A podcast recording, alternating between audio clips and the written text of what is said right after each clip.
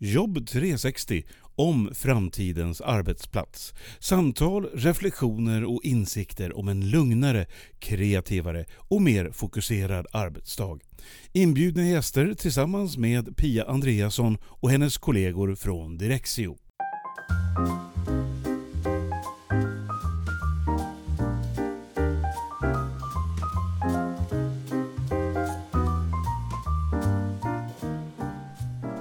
Ska jag snart träffa Lone Karlbaum.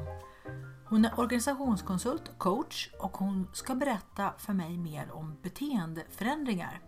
När man ska börja jobba i ett nytt kontor eller en ny kontorslösning eller med ett nytt arbetssätt, då handlar det ofta om att man behöver förändra sitt beteende. Och det kan vara ganska knepigt. Så det är därför jag har sökt upp Lone och att hon ska få berätta för dig som lyssnar och för mig mera om beteenden och hur man kan ändra dem.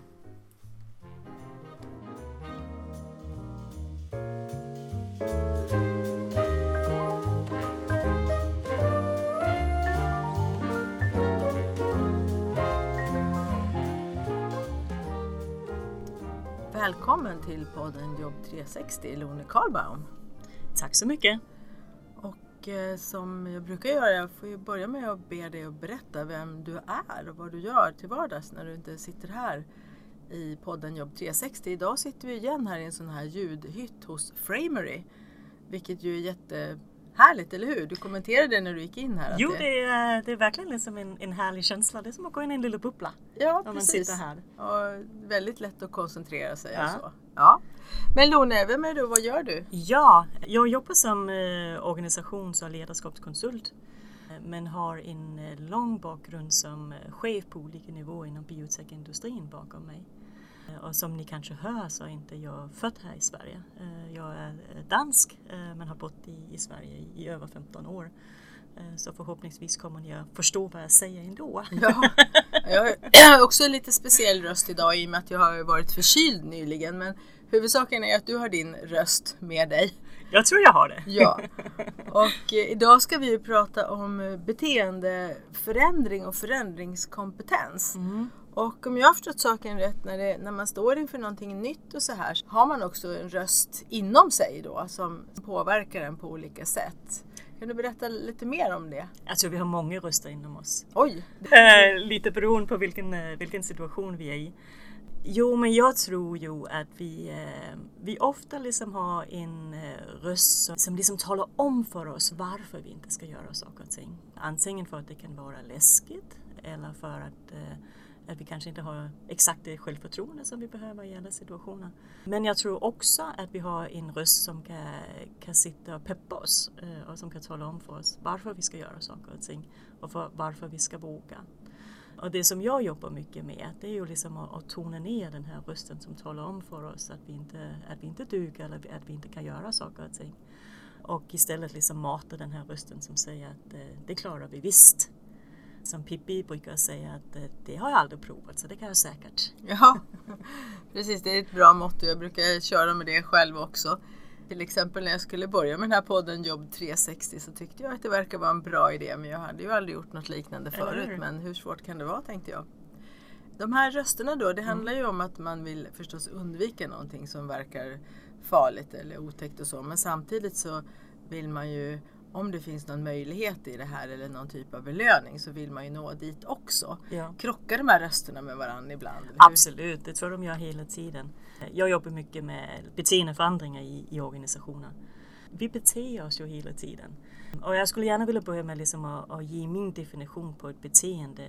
För det är, liksom, det är något som vi antingen säger eller något vi gör. Och det ska liksom vara observerbart. Det vill säga, det, vi ska inte lägga in tolkningar. Eh, så det ska inte vara, jag ska liksom kunna se ett beteende på samma sätt som, som du ser ett beteende. Det ska också liksom vara repeterbart, det vill säga att, att vi ska kunna räkna hur många gånger i loppet av en, en, en minut, en timme, en dag utför du det här beteendet. Och sen det sista är att det ska ha en början och ett slut. Om man liksom tänker på den här definitionen av att det är något vi gör och något vi säger. Ibland kan det vara svårt att, att, att prata beteende. Det kan vara svårt att prata om andras beteende. Men det är ofta för att vi kommer in på värderingar som är någonting helt, helt annat. Eh, för, det, för en värdering är ju liksom ditt sätt att se på, på världen eller på, på andra människor. Vi kan ta ett, ett konkret exempel. Om, man, om jag till exempel eh, ligger i en hängmatta eh, i min trädgård en, en fin sommardag. Då kanske du tycker att, eh, att se, kolla, där ligger Luna och latar sig. Men det har du egentligen inget belägg för att uttala dig om. Alltså, det enda du kan observera rent objektivt, det är att jag ligger i en hängmatta. Det är alltså mitt beteende. Om du liksom äh, säger att jag ligger och latar mig, det är din värdering som du lägger in i det jag ligger i en hängmatta. Men de här beteendena, de måste ju hända hela tiden att vi människor sinsemellan tolkar ja, våra beteenden. Precis, och det är då det uppstår konflikter. Så därför är det jätteviktigt om, om man till exempel liksom på arbetsplatsen eller i privatlivet eller var som helst vill gå in och diskutera beteendeförändring. Verkligen, liksom verkligen tänka på vad gör personen eller vad säger personen som kanske liksom framkallar en reaktion hos dig. Och då kan det ju vara så här då att på ett kontor där man ska göra någon typ av förändring att det är någon person som ställer väldigt mycket frågor. Ja. Och då kanske någon annan person tänker att den här som ställer frågor försöker förhindra detta. Kan Precis. det vara så? Precis. Och återigen, du lägger du in den, din värdering. För du vet ju faktiskt inte vad är liksom orsaken till att den här personen ställer må, äh, många frågor. Kanske är personen nyfiken och vill jättegärna göra den här förändringen. Eller kanske behöver eh, personen mer information. Så mitt första råd är alltid om, om du får en reaktion på att en annan person säger eller gör någonting, någonting stanna upp och fundera lite grann på vad är det hos mig som väcker den här reaktionen? Och fråga den andra personen. Liksom, du har många frågor om, om det här ämnet, vilket är jättebra. Vad är orsaken till att, att du ställer den frågan? Det kanske är rädsla, men det kan också vara nyfikenhet eller liksom ett, ett, eh, önske om att, att vara med och bidra. Det vet vi inte. Så om man ser sådana här beteenden på jobbet som man reagerar på, att man som sagt först tänker efter var, varför reagerar jag så här? Mm. Och sen kanske kollar upp vad mm. står det här för hos mm. den andra personen. Mm. Kommer in på det här med att man beter sig på ett visst sätt. Det har ju också med vanor att göra, eller hur? Att man, man brukar göra så. Ja. Men någonstans bakåt i tiden har man gjort det till en vana. En väldigt stark vana som vi har nu för tiden, vi människor som är rätt mycket på tapeten nu när vi har det här samtalet det är ju det här med att ta upp mobilen yeah. och titta på den. Och det är ju väldigt, som du sa, mätbart och det har en början och mm. den har ett slut. Mm. Och, eh, vi gör ju det här för att vi har byggt in det i våran hjärna att, att det är bra att göra så här. Det, mm. det gynnar oss på något sätt. Uh, I alla fall i, i stunden känner du att, uh, att det gynnar dig jag vet inte ex, en exakt siffra men jag tror i alla fall liksom 75-80 procent av vad vi gör eller beteende som, som vi visar upp i loppet av en dag, det gör vi helt omedvetande. Vi är inte ens eh, uppmärksamma på, på vissa av våra beteenden tror jag. Så andra människor kan veta mycket mer om hur jag beter mig än ja. vad jag själv vet? Ja. Ja, vad intressant. Och mycket gör vi på rutin eh, därför vi har lärt oss att, eh, att det är bra om vi beter oss på det sättet. Och då blir det en vana.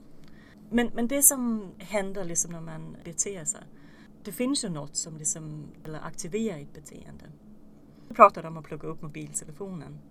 Och då kan det vara så att det kan vara att den plingar, att man inte liksom har slagit av eller de hör Man får en ljus. signal då så, som triggar någonting. Ja. Mm. Eh, och då, eh, då plockar jag upp min mobiltelefon och liksom kollar eh, med en gång vad det som har hänt. Jag kanske har fått tre nya likes på, på Instagram och det ger mig liksom en i en omedelbar belöning. Så vill man jobba med beteendeförändring så är det viktigt liksom att, att tänka på vad är det som aktiverar ett beteende? Vad är det som gör att jag gör någonting? Att jag liksom ändrar det jag eh, håller på med just nu för att göra någonting nytt. Och vad är konsekvensen av det här nya beteendet? För om konsekvensen är positiv, om jag får en belöning eller om jag kanske undviker något som, som jag verkligen vill undvika, då kommer jag fortsätta med mitt beteende. Men om mitt beteende inte, eller om konsekvensen inte är önskvärd eh, för mitt beteende, då är jag kanske liksom mer öppen för att ändra mitt beteende. Så när man pratar om att man ska ändra ett beteende, det, en del i det är ju alltså då att, att det ska ge någon typ av positiv effekt för en som ja. man kan se. Ja. What's in it for me? What's in it for den me? Gamle, den gamla fras. Ja, precis. på, på ren utrikiska. Det måste ju vara svårt att driva en förändring på en arbetsplats av något slag. att få alla att se det här då, vad, Ja. vad det betyder för en. Ja. Hur, vad, vad behöver man göra då för att man ska kunna se de här fördelarna? Det är otroligt svårt. ehm, för det som kanske driver dig eller är nå- någonting positivt för dig kanske inte är positivt för mig. Så har man liksom, vill man eh, driva en, en förändring i en organisation där man är fler anställda, då måste man verkligen liksom tänka efter. Vad är det som är, som är positivt för, för de olika personerna eller, eller grupper i organisationen? Mitt liksom starkaste råd det är verkligen involvera de personerna som berörs av förändring och ta med dem i förändringsarbetet. Jag ser allt för många exempel på hur man kanske får en ledningsgrupp eller en arbetsgrupp i en, i en organisation har drivit förändring för långt utan att involvera dem som, som direkt påverkas av, av förändring. Och då kommer man att jobba upp för backen. Så att om en ledningsgrupp eller en, en arbetsgrupp, eh, projektgrupp börjar driva ett förändringsprojekt, då är det väldigt stor risk att man kommer för långt så att säga. Att man själv har satt sig i den nya situationen och Ja. så får man svårt att få människor att se samma sak. Ja, Det måste ju vara ett väldigt dilemma för att man kan ju, så fort man har börjat en tankegång så är man ju före. Så du säger väldigt tidigt behöver man Jag skulle, alltså om, om möjligt så redan från start som är liksom eh, det personal som, som påverkas av en förändring. Och det ger många positiva effekter. Om vi tar ett konkret exempel, vi vill ändra ett arbetssätt i, på en produktionslinje. Vi vill effektivisera. Vi kanske liksom har, eh, ska köpa in eh, ny utrustning eller det, det kan vara vad som helst. Om man då liksom väldigt, väldigt tidigt tar in de här folk som faktiskt jobbar på den här arbetslinjen och frågar dem vad skulle, vi, vad skulle ni vilja se av förändringar? Då kan det dyka upp massor med saker som inte vi har tänkt på för vi sitter liksom för långt bort ifrån verkligheten.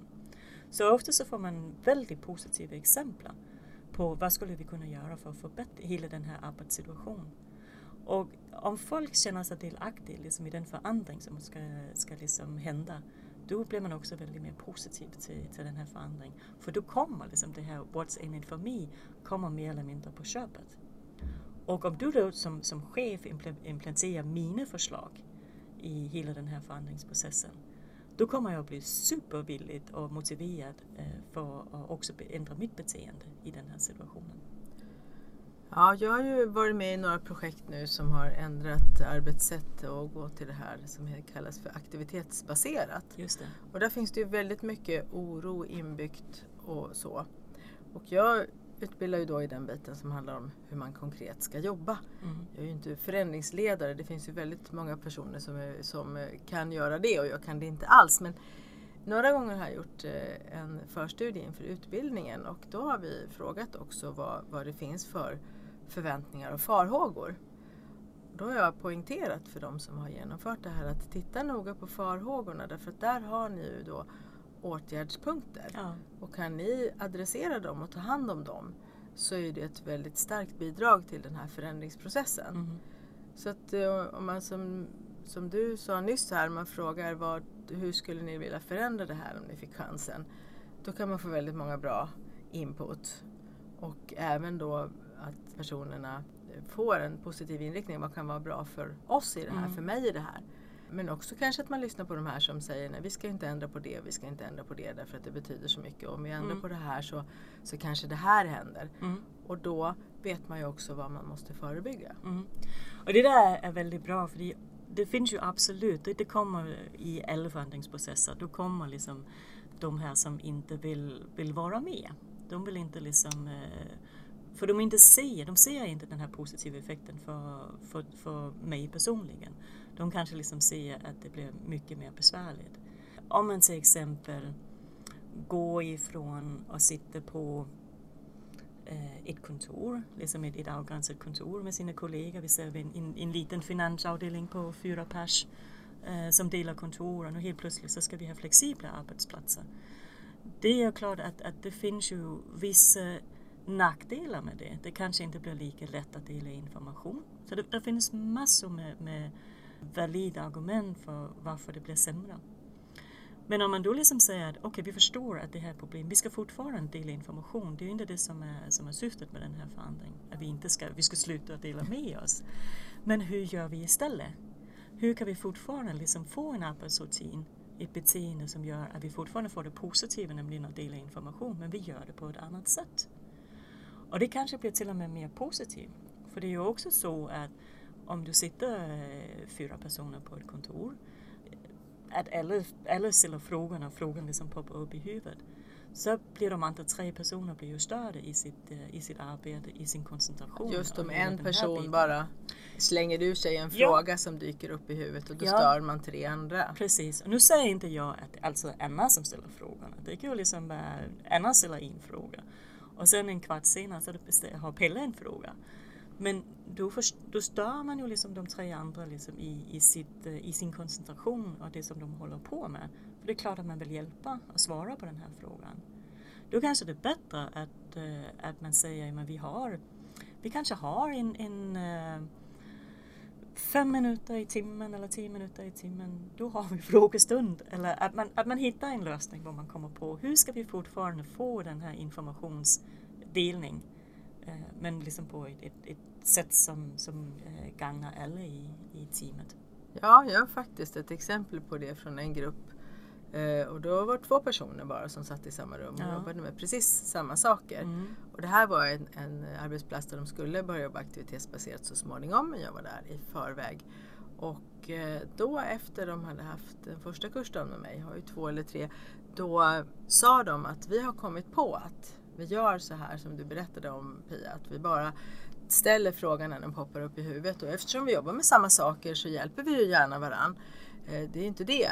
Eh, Men eh, nu har vi kommit överens om just att vi jobbar i 45 minuter koncentrerat och sen har vi en e- sinsemellan frågestund. Ja, just det. Bara, fastän de var bara två. Ja, Om man tänker om man sitter bara två personer i ett rum så stör man väl inte varandra så mycket. Men det hade de upptäckt att Jo. det gjorde de ändå. ja, Och det är det här som du säger, det här beteendet att man när en fråga poppar upp i huvudet Mm. så bara ställer man den Mm. utan att tänka sig för något mera. Det där tycker jag är intressant för jag tycker också att, att eh, var inte rätt för liksom att, att tala om om man delar rum oavsett om man är två eller fler. Om din kollega liksom har ett beteende som, som du stör dig på, ta liksom den här diskussionen. För om du håller till, till det objektiva, liksom att vad är det personen gör eller personen säger som, som stör dig i din koncentration till exempel.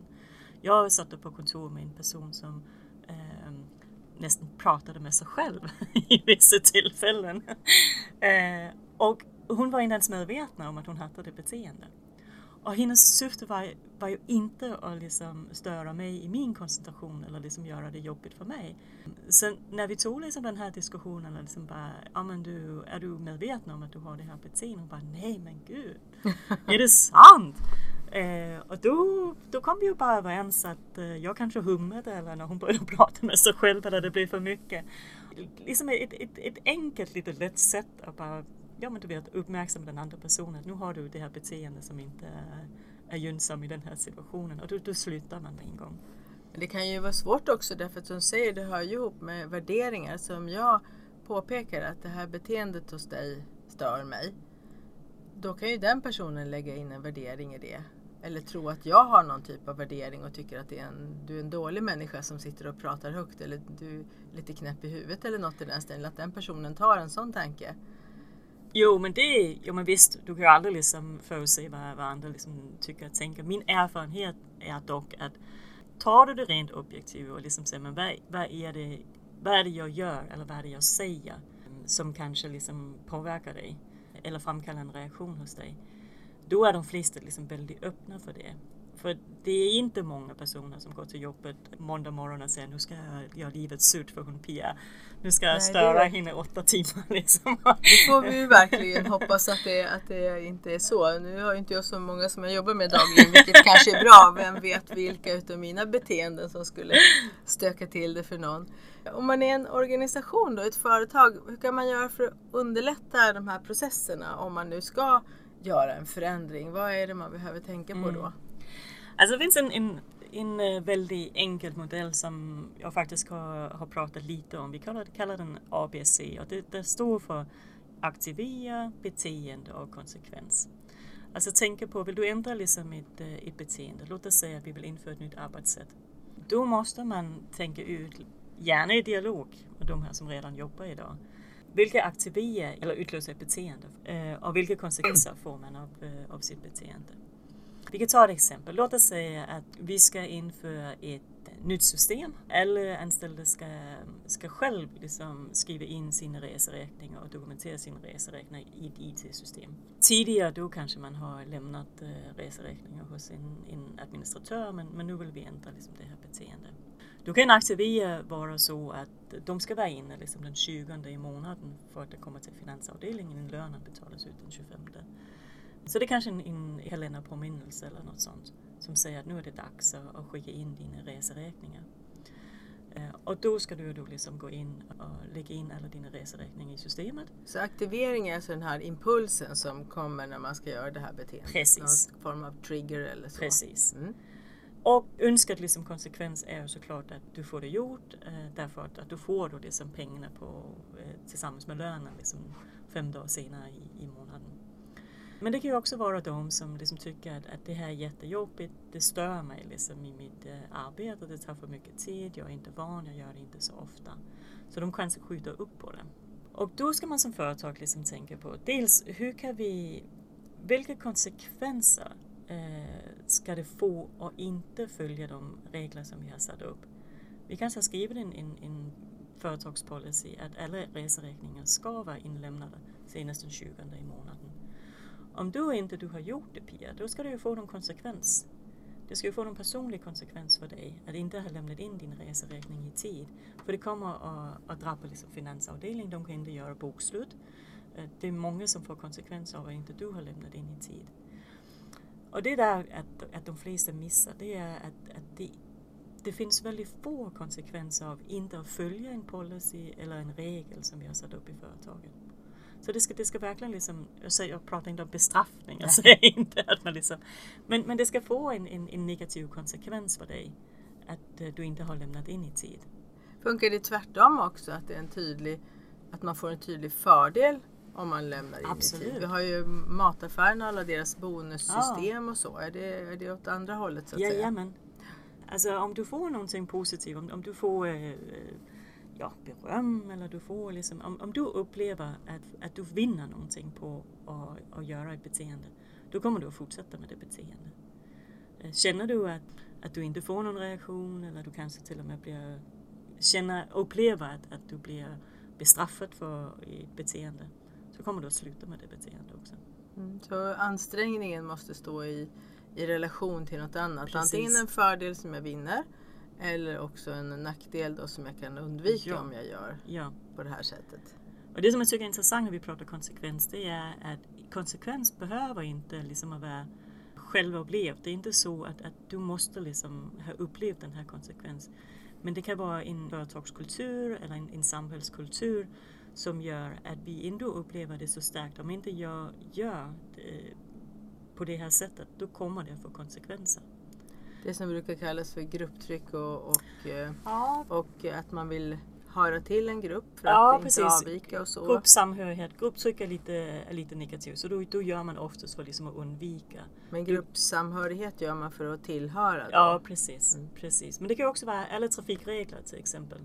är ju ett, ett sådant äh, exempel. Om jag till exempel kommer till en, en fullstoppskylt Eh, Eh, då vet jag att, att ett korrekt beteende det är att jag liksom måste stanna bilen helt och hållet innan jag gör någonting eh, ytterligare. Och det är för jag har lärt mig liksom genom alla mina år att, att här är det farligt. Så om inte jag stannar upp eh, 100 procent, ja men då kanske att jag är med om en trafikolycka eller i värsta fall liksom dör. För det här är liksom något som, som vi ska vara uppmärksamma på. Jag har tack och lov aldrig varit med om ett, eh, en trafikolycka eller liksom varit nära. Men du stannar i alla Men jag fall? stannar i, i alla fall. Så det är ett sådant exempel med att det, det, har vi fått lärt oss eh, genom trafikskolan och genom vår erfarenhet att det måste vi göra. Så organisationer då, företag som vill bli framgångsrika när man ska förändra, det handlar då om att vara tydlig i dels vad det får för negativa konsekvenser om man inte genomför den här förändringen. Mm. Och sen också vad det kan få för positiva konsekvenser om man, om man gör den. Precis, och sen att vara konsekvent. Mm. Vara konsekventa. Eh, för det, ska inte, liksom, det kan inte vara så att ibland eh, upplever du den här liksom, positiva konsekvensen eller negativa konsekvensen. Det ska hända varje gång för alla personer oavsett om det är, om det är VDn eller, eller det är operatören. Alla ska liksom uh, uppleva. Det ska vara konsekvent och det ska hända varje gång och så ska det gälla för alla Precis. också. Här är ett exempel från långt tillbaka i tiden med en diskussion på ett företag som hade eh, väldigt fina och lite äldre lokaler i Stockholm city. Och de höll verkligen på att växa ur sin lokal. Och eh, hade då funderat på att börja jobba aktivitetsbaserat. Eh, och personalen fick ju veta då att om vi absolut ska sitta kvar vid egna skrivbord och så här Mm. som vi gör idag när de flesta har egna rum. Då kan vi inte bo kvar på den här fina adressen inne i city. Okej. Och den var ju väldigt central så att det var ju väldigt positivt argument att Ja. om vi genomför förändringen då får vi sitta kvar här inne i city som är så bekvämt och resvägar och nära till shopping och sånt vad man nu vill ha. Nu vet jag inte hur det gick men jag vet att de, Mm. de hade tankar på att framställa det på det sättet. Mm. Och då var de rätt ute menar du då att tydligt på fördelarna med att göra förändringen. Ja men absolut. Eh, och jag skulle tro att eh, de som verkligen uppskattar att, eh, att man sitter centralt, att det är lätt att, att komma dit, kommer liksom att uppskatta det här och kommer att köpa den här förändringen. Men det finns säkert också några i organisationen för vem det inte är viktigt att det precis var den här adressen i, i city som, eh, som kanske tycker att eh, jag vill hellre ha ett skrivbord än en fin adress mitt i city. Ja, det finns ett annat företag också som flyttade ifrån ganska centralt till norr om stan. Det här är Ja. också många år sedan. Och då hade de inte gjort det där som du pratade om att man ska involvera andra och prata med dem och, och få dem att reflektera och tänka kring förändringen. Så det visade sig sen att när flytten närmade sig, många människor som bodde ganska långt söder om stan bytte ju arbetsplats. Ja, För det var alltså personer som ganska lätt kunde hitta ett Mm. nytt jobb och då blev det så att nej men nu ska vi flytta norr om stan, då blir det för lång resväg. Mm. Då, då, då tar jag chansen och hittar ett nytt jobb. ja, Och det blev ju negativt för företaget för de hade inte tänkt på det och inte Nej. involverat då så mycket så att de Nej. hade fått höra det. precis. Också den risken. Ja. Det är ju ett, ett, ett väldigt eh, konkret exempel liksom i, eh, just nu med alla barnmorskecentraler som man har lagt ner eh, runt om i Sverige. Speciellt de som kanske är lite på eh, vad heter det, i glesbygden. Att man räknade med att barnmorskorna skulle flytta med till de stora sjukhusen men det har de inte gjort. Eh, Så det är nu att vi liksom har den här barnmorskebrist också. Så det är absolut jätteviktigt att man tänker på vilka negativa konsekvenser skulle det kunna få om vi genomför den här förändringen. Och hur kan vi mitigera det? Hur, hur kan vi göra så att personalen fortfarande vill flytta med norr om stan? Eller ska vi inte göra det? Ja, man kanske får ha ett mindre kontor söder om stan där man kan Precis. jobba vissa dagar i veckan. Så det vet Ja. jag att många företag har ju den tankegången också har Ja, genomfört den. ja, Och det uppfattas ju som väldigt positivt. Hade man då gjort som du sa, att man involverar personalen innan, då hade man ju som sagt fått höra det här precis. i förväg. Eh, Jag tänkte om man som person då, det här pratas ju mycket nu att vi måste se till att vara anställningsbara Mm. och utvecklas genom arbetslivet och så. Jag tänker på vara en person som lyssnar på det här. Vad kan man tänka på för att bygga upp sin förändringsbenägenhet och sin förändringskompetens? Vad kan man göra själv för att bli bättre på det? Det viktigaste är att liksom vara nyfiken och börja lyssna på eh, de signaler som, eh, som vi skickar ut, som vi, som vi pratade om inledningsvis.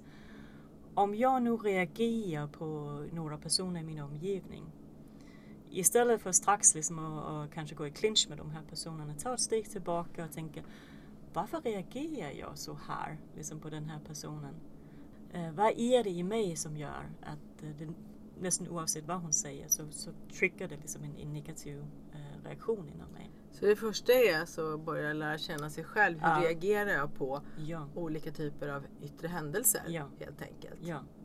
Jag tycker det är jätteviktigt att man också är ärlig och uppmärksam på, på sina värderingar. Man, man ska känna sina egna värderingar. Vad är det jag står för? Vad är det jag vill? Vad är viktigt för mig eh, i livet? För om man liksom, är man klar på vad, vad, vad mina värderingar är, vad jag villig att kompromissa med och vad jag inte villig att kompromissa med, då är det också enklare när man kommer in i, i, i de här situationerna var man kanske ska ta ett val. Att man kan säga att Nej, men det här är jag faktiskt inte, jag är inte beredd att flytta norr om stan på min arbetsplats. För det kommer att det är 30 minuter på min resetid. Och den behöver jag med min familj. Jag har små barn eller oavsett vad situationen är. Så just nu är inte jag villig att kompromissa med min, med min pendling till exempel. Men sen annan liksom ville säga att det spelar ingen roll för mig för jag har, jag har en, en livssituation som gör att 30 minuter spelar ingen roll. Men vilka värderingar är du villig att kompromissa med och vilka är du inte villig att kompromissa med? Då är det mycket enklare när du står i situationen och ska säga ja eller nej till en förändring. Mm. Kan det hända att man, att man eh, i värsta fall upptäcker med sig själv då när man börjar fundera på de här sakerna att jag är en väldigt konservativ person som allra helst vill ha allting som det var förut och, och ska någonting ändra sig så då blir det jobbigt för mig nästan oavsett vad det är. Kan det vara så Ja, men det, tror jag, det tror jag vi är allihopa. Jag tror inte att, eh, att många liksom eh, vill ha stora förändringar i sitt liv hela tiden. Det kanske finns någon eh, enstaka äventyr som, eh, som eh, drivs av, av det här adrenalinet. Men jag, jag tror att majoriteten av alla folk egentligen liksom vi vill ha det bra men det ska inte hända för mycket. Och det är därför många av oss älskar rutiner. Vi älskar liksom att vi vet vad, vad, vad som kommer att hända ska. Och när liksom det inte går som vi kanske har planerat, då hamnar vi i en kris för, för vi gillar inte eh, när det liksom upp och ner på, på saker och ting. Det är inte naturligt. Den här liksom med att, att, att vi, ska, vi ska älska förändring och vi ska, vi ska göra någonting nytt hela tiden. Det är inget, inget naturligt beteende hos en människa. Så att det, när de här förändringarna sker då ligger vi lite illa till de flesta av oss helt enkelt. Ja, men vi kan ju förbereda oss på olika sätt. För det enda som vi vet är att det kommer ju att komma en förändring. För hela vårt liv är ju liksom en en förändringsprocess. Vi, vi blir äldre, vi eh, får barn, vi, eh, barnen flyttar hemifrån. Det händer ju ständigt förändring i vårt liv. Det innebär inte att vi tycker det är jättekul, men vi kan ju förbereda oss på olika sätt så vi kanske hanterar det lite bättre innan vi liksom bara blundar för det och säger att, eh, och, och sen kommer det som en chock när barnen meddelar att nu, nu flyttar vi hemifrån. Ja, min, min mamma sa, på tal om det, när jag var tonåring eller lite äldre och skulle flytta hemifrån, att jag frågade min mamma sen, hade du någon kris när jag flyttade hemifrån? För då hade jag studerat eh, och eh, hört att det är väldigt vanligt att föräldrar får en kris. Ja. Då sa hon så här, nej det hade jag inte för redan när ni föddes så visste jag ju att ni skulle flytta hemifrån en dag. Så det jag kunde göra var ju att se till att det skulle gå så bra som möjligt. Eller hur? Så Där hon har vi en hade person alltså- som har förberett sig. I 20 år då hade hon förberett Ja. sig så det var inga konstigheter.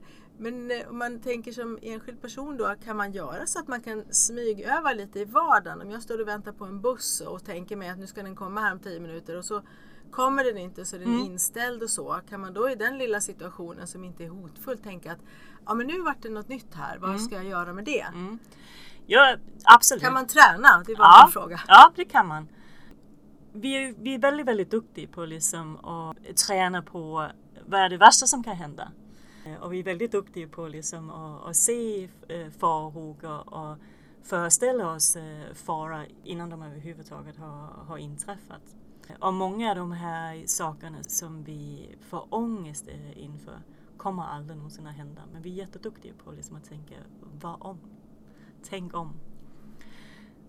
Om vi nu gör det istället och liksom säger att, att istället för liksom, vad är det värsta som händer om det här inträffar? Om när vi står och väntar på bussen, om vi istället liksom står och tänker, ja men tänk om det här händer, om bussen blir försenad. Hur, vad, gör, vad gör det bästa utav den här situationen? Vilka positiva saker finns det när bussen blir försenad? Ja, jag, får, jag kan øh, stå här och träna min förändringsbenägenhet mer eller jag kan øh, göra andra saker. Jag kanske kan börja gå. Jag kanske ska gå till nästa stoppställe och øh, få lite vardagsmotion. Men också liksom de här stora sakerna. Finns det någonting positivt? Om jag skulle bli, om jag skulle bli uppsagt på mitt jobb, finns det någonting positivt i den situationen? Eller om man nu ska byta till aktivitetsbaserad arbetsplats då kanske jag inte behöver sitta bredvid de här kollegorna som pratar om sina Exakt. hundar hela tiden. Exakt. Fastän de är så trevliga så Ja. det här hundpratet Ja. gör mig galen. Så hela tiden tänk på, istället för liksom, vad är det värsta som kan hända? Försök att tänka på vad, hur får jag det bästa ut av den här situationen?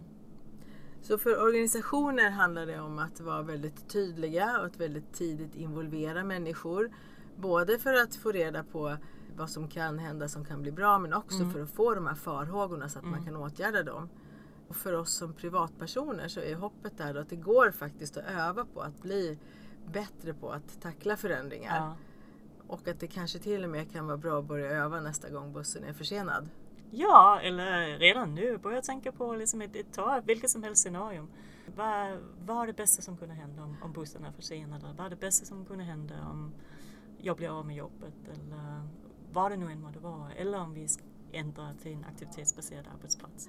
Träna lite på tankarna helt enkelt Mm. och vad är det bästa som kan hända Mm. istället för de här tankarna Eller vilka möjligheter öppnar det? vilka är också en, en bra fråga. Istället för de här tankarna som helt naturligt poppar upp då. Precis. Vad, vad, vad De är kan det värsta som, de, är inga, de, kan vi. behöver vi inte öva på. De kommer automatiskt. Det blir som att andas eller att hjärtat slår. Men det här att tänka vad kan vara det bästa som kan hända. Det Precis. behöver vi öva på. Precis. Okej, tack Lone för det här eh, samtalet om eh, beteendeförändring och förändringsbenägenhet. Tack själv, kul att jag fick komma.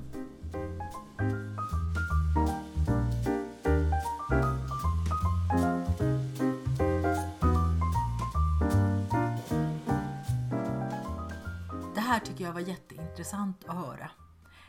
Min första tanke när jag pratade med Lone var att det här med beteenden och värderingar hänger så mycket ihop. Att vi ser ett beteende och lägger på genast en värdering i om det är ett bra eller ett dåligt beteende. Nästa är ju förstås att om vi ska ändra ett beteende så behöver vi ha en tydlig målbild över vad kan det här nya eller förändrade beteendet ge till mig? Och där känner jag att många företag och organisationer missar. De berättar gärna om vad de önskar och hur de tänker sig att det här nya beteendet ska se ut eller det här nya arbetssättet. Men jag tycker inte att de är lika bra på att berätta för var och en medarbetare What's in it for me? Vad kan det här ge till mig? Så det skulle jag vilja lämna vidare till dig som lyssnar. Om det ska till någon förändring i beteende eller ett förändrat arbetssätt, tänk mycket mera på att motivera människor och få dem att se på vilket sätt det här kan bli bra för dem själva. För då kommer det bli mycket lättare att landa den här beteendeförändringen. Tack för att du lyssnar på Jobb 360.